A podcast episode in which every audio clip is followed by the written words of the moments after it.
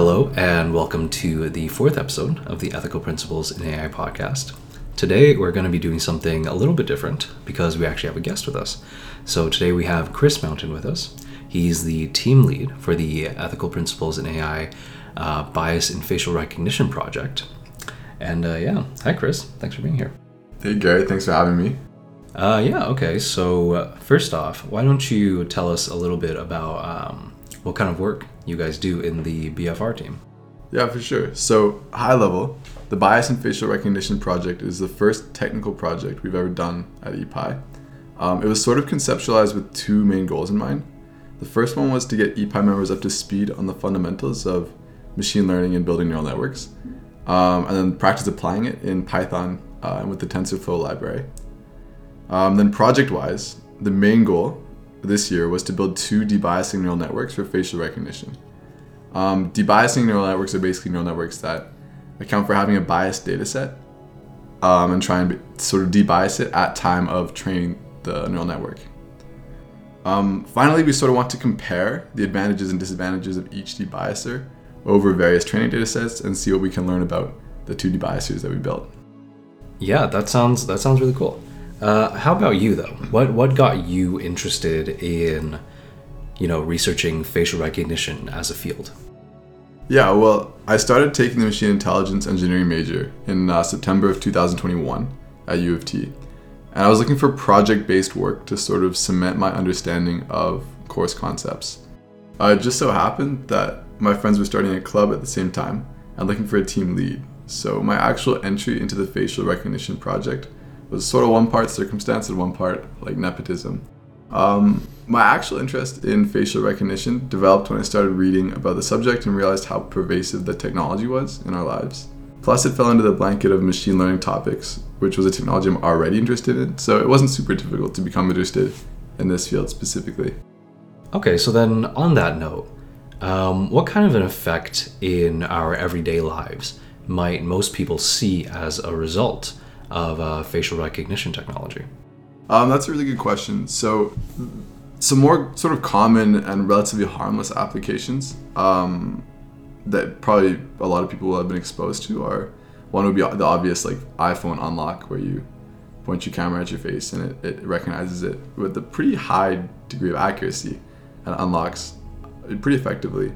Um, the other one that's super popular and is sort of underrated in terms of how much it's used is like Facebook and Google Photos tagging, where it sort of learns in an unsupervised manner what the faces of all your friends look like and what your face looks like and is able to tag you. Um, now, there are some more potentially harmful applications um, that are maybe less popular but are definitely more subject to ethical discussion. And these are applications in terms of like security and law enforcement, um, where facial recognition is used to combat crime and terrorism. Um, there's social credit programs, and China is a really great example of a country that sort of uses that and uses a lot of facial IDing for that. Um, and another interesting example that I actually came across was so analyzing facial expressions from hiring video interviews.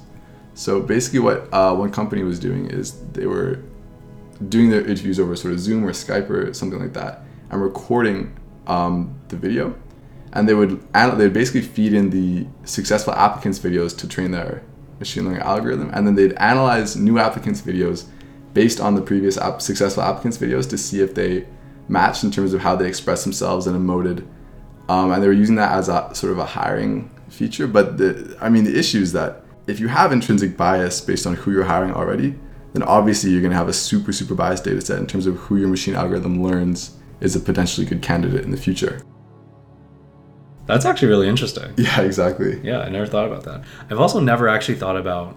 Well, I mean, I knew about the um, I knew about the whole Chinese social credit using facial recognition in that system, but I've never actually thought thought about uh, how Facebook learns people's faces with their auto tagging feature. But that's really interesting too, and that sort of leads into uh, the next question I have for you, which is what what do you think is maybe an under recognized or maybe an under publicized issue uh, in facial recognition that you think people you know should care more about or should know more about? That's a great question. Um, I think something interesting that people don't think about really at all when it comes to facial recognition, and especially data gathering for facial recognition and doing research in the in the field, is that there's a lot of collection of data without consent. Um, and so initially, if you look back sort of to the early 2000s, maybe when they're starting to collect data for um, maybe they're building something like a machine learning algorithm, the super, super basic version. What they're doing is they're going in and taking pictures of people and labeling those pictures um, with consent. They're asking people to sort of participate in a study. But because there's so much access to so much data of photos of people really everywhere on the internet, it's really, really easy for companies to train data sets on basically involuntarily collected images of people, which opens up a whole bag of worms ethically in terms of are you allowed to do that? And, you know, if it starts with taking images of people where does it stop necessarily? Like, when are you going to be able to take people's data without consent, and when should we have strict guidelines about whether or not you're supposed to be able to? But uh, yeah, and so far, like uh, up to the current date, it's been pretty easy for companies to get away with taking data without consent like that, and not having people sort of like consensually participate in a study or a research program where they're they're allowing their face to be used in these data sets, which is potentially pretty harmful and definitely under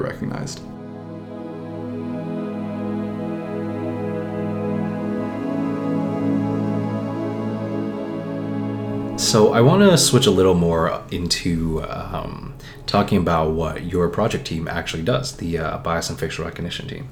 So uh, broadly speaking, you know, bias itself, uh, it can be a pretty unclear, pretty poorly defined topic sometimes.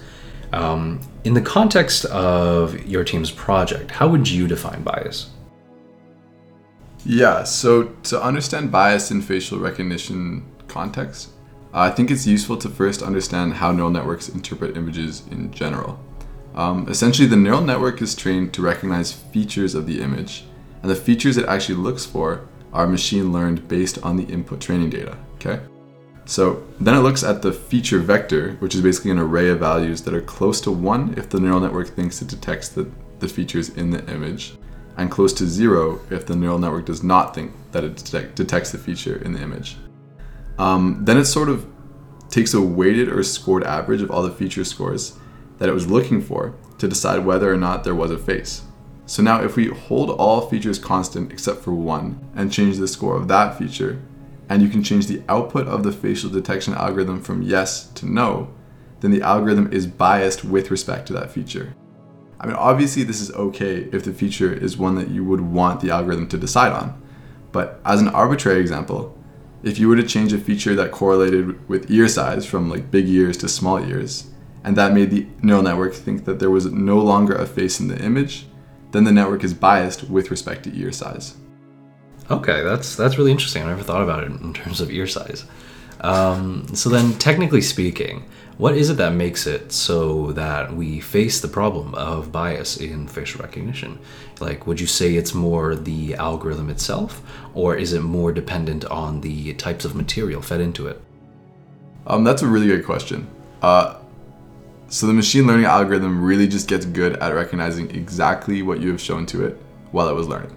So bias in facial recognition is 100% about the data being used to train the model. Um, in academic contexts, historically, when they were getting students to volunteer to have their picture taken or to create databases or to train faces, I sort of talked about this earlier. Um, or as another example, in the CelebA dataset, uh, which is a popular online dataset, they have various celebrity faces um, that are photographed and labeled. And you can see how in sort of all these contexts, just based on the demographics of who these people are going to be, there would be a lot more white representation than other races, sort of as a general rule of the distribution. Um, it's actually pretty systematic. I mean, like, cameras have historically been better calibrated for lighting conditions to take color accurate pictures of white faces than black faces as well. So there's a ton of systemic influence in everything from the demographics of the research groups to the inception of the technology we're using to capture faces that sort of has bias built into it. Um, as a counterexample, though, interestingly enough, a facial recognition network trained on an American police database was found to be significantly more effective at recognizing black faces than white faces, just because of the incarceration demographics in the States. So you see how this is really a core issue of the training data that we're feeding to the technology. Wow. Okay. The, the the camera thing is really cool. I never I never, you know, thought of it that all the camera technology that we've historically made will be better calibrated for white faces. But also, the the incarceration example is just an unfortunate one. It's, really yeah. damning, hey. Yeah, if you actually look up um, old pictures of with people of mixed races in them, you'll totally see that like the the calibration of the coloring in the camera is just significantly better to capture like the subtleties in color of Caucasian faces, which is and Yeah. that's not like a feature of the technology. That's a feature of how they design the technology. Yeah. Okay, so then in that case, um, what are what are some of the most common biases that facial recognition technology, you know, can be prone to? Yeah, so I mean, you can really bias a facial detection or recognition neural network in any direction just by adjusting the data that it receives and leaving out certain features in the data. Um, the classic examples that I talked about are demographic based, like race or age or gender. And that's really just a symptom of how groups tend to be divided. So when they're collecting data from sort of a certain subsection of society, no matter where you are, you're going to get a certain demographic that's skewed in terms of those sort of really typical variables. So it's not necessarily a result of the actual technology or the, maybe the design of the technology, but that's really a symptom of the sort of societal conditions that the technology is working in.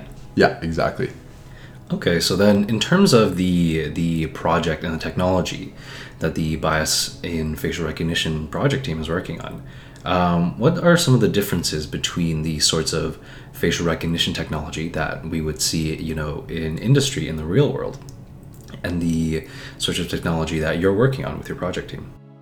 Yeah, well, what we're really working on are debiasing algorithms to implement while training neural networks.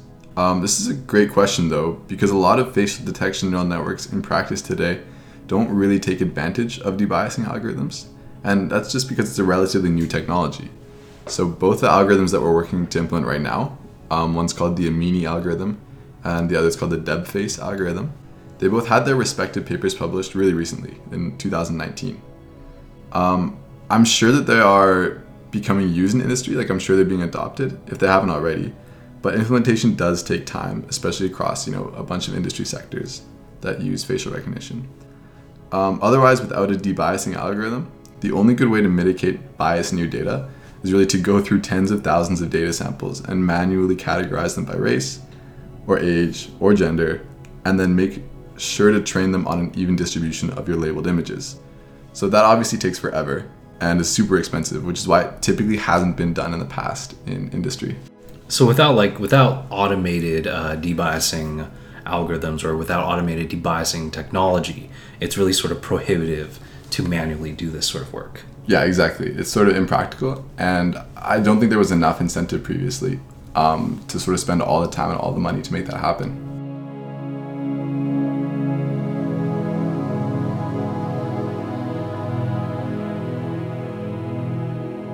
So uh, you mentioned the Amini and DebFace algorithms, um, and I guess that these are the sorts of methods or the techniques that you're using uh, to try and debias. But how did you how did you end up choosing you know to work on these two algorithms? And uh, what do you think are some of the advantages and disadvantages you know to each of them? Well, I can speak to the Amini algorithm a little bit better than I can speak to the DebFace algorithm. Um, as we've basically completed our Amini code, but we're still really in the trenches with our DebFace research and implementation. Um, the Amini algorithm basically, in an unsupervised manner, learns a representation of the underlying latent space of feature vectors in the dataset using a system called a variational autoencoder. So, at a high level, it learns which individual features bias the output. Then, as images are fed into the neural network, it dynamically increases the probability of an image being used for training based on whether or not it has a common feature in the latent space. So our main application is debiasing for race. Uh, the variational autoencoder is dynamically noticing in an unsupervised way that skin color and features related to race are affecting the output of the neural network. Um, if the dataset has an underrepresentation of faces with black features, it will disproportionately raise the probability that images with these features are sampled and used for training. Then, even with a biased dataset, you end up getting a neural network that is trained on an unbiased representation of the dataset or unbiased set of samples. Um, the DebFace algorithm is similar in that it tries to turn your biased dataset into a dataset with even distributions, but it uses a different system called an adversarial network that is specifically designed to get out disentangled feature representations of age, gender, and race, and then sort based on those. Um, in that way, the DebFace is less general than the Amini algorithm, um, and it's explicitly designed for facial detection and recognition. In terms of advantages and disadvantages, that's actually what we're working on. So we want to look at how these algorithms perform head to head over various training data sets and with different features. But we haven't finished our implementation, so I can't really speak much more to that.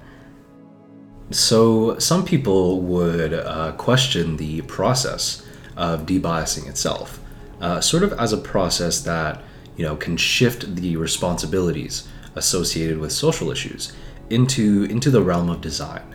Um, you know, ultimately allowing people to cover up the real world biases uh, instead of reducing them or fixing them.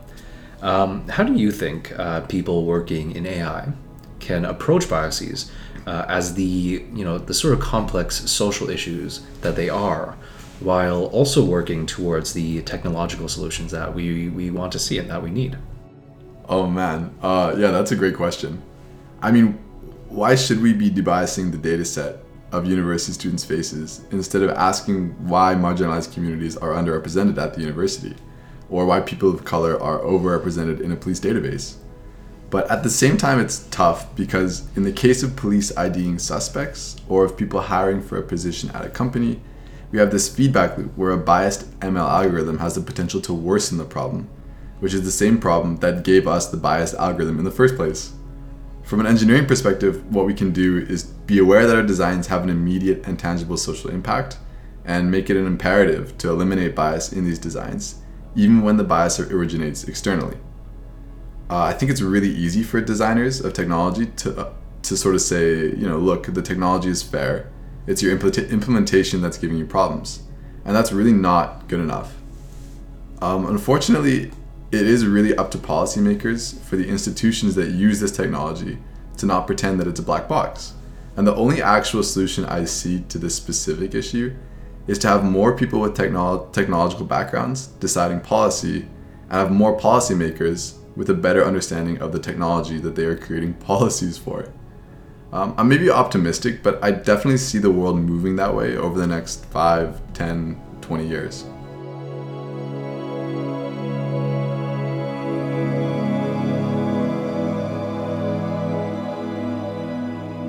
Okay, so this next question is going to be my last one for you and uh, it might actually be the hardest one to answer. Um, but what do you think has been the most important or maybe the most interesting thing that you've learned while you've been working on this project?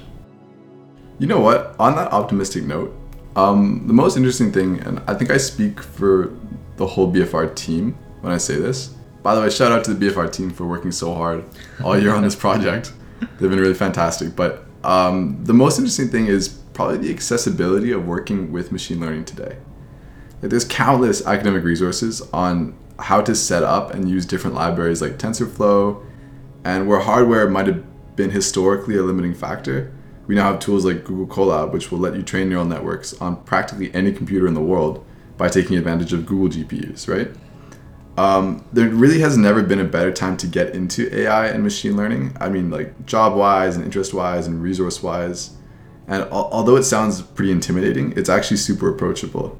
Um, I think my whole team has enjoyed having access to so many online resources, and I think anyone interested in this field listening to the podcast right now has the exact same opportunity to get on the ground running with the technology. So, yeah, I'd say the most interesting thing has been just how accessible it all is. And, um, you know, despite the sort of intimidation factor of, oh, we're doing machine learning, how it's really, it's really doable for somebody at home right now to sort of just hop on and get started. Yeah, I know uh, plenty of Medium articles are great tutorials. And uh, despite all the buzzwords that get thrown around, it is very approachable. Yeah. Yeah. Awesome. Well, uh, Chris, thank you for being here. Thanks for taking the time to answer these questions. You had some really great answers. And uh, yeah, it was great having you. Great, thanks for having me. You had some really, really good questions.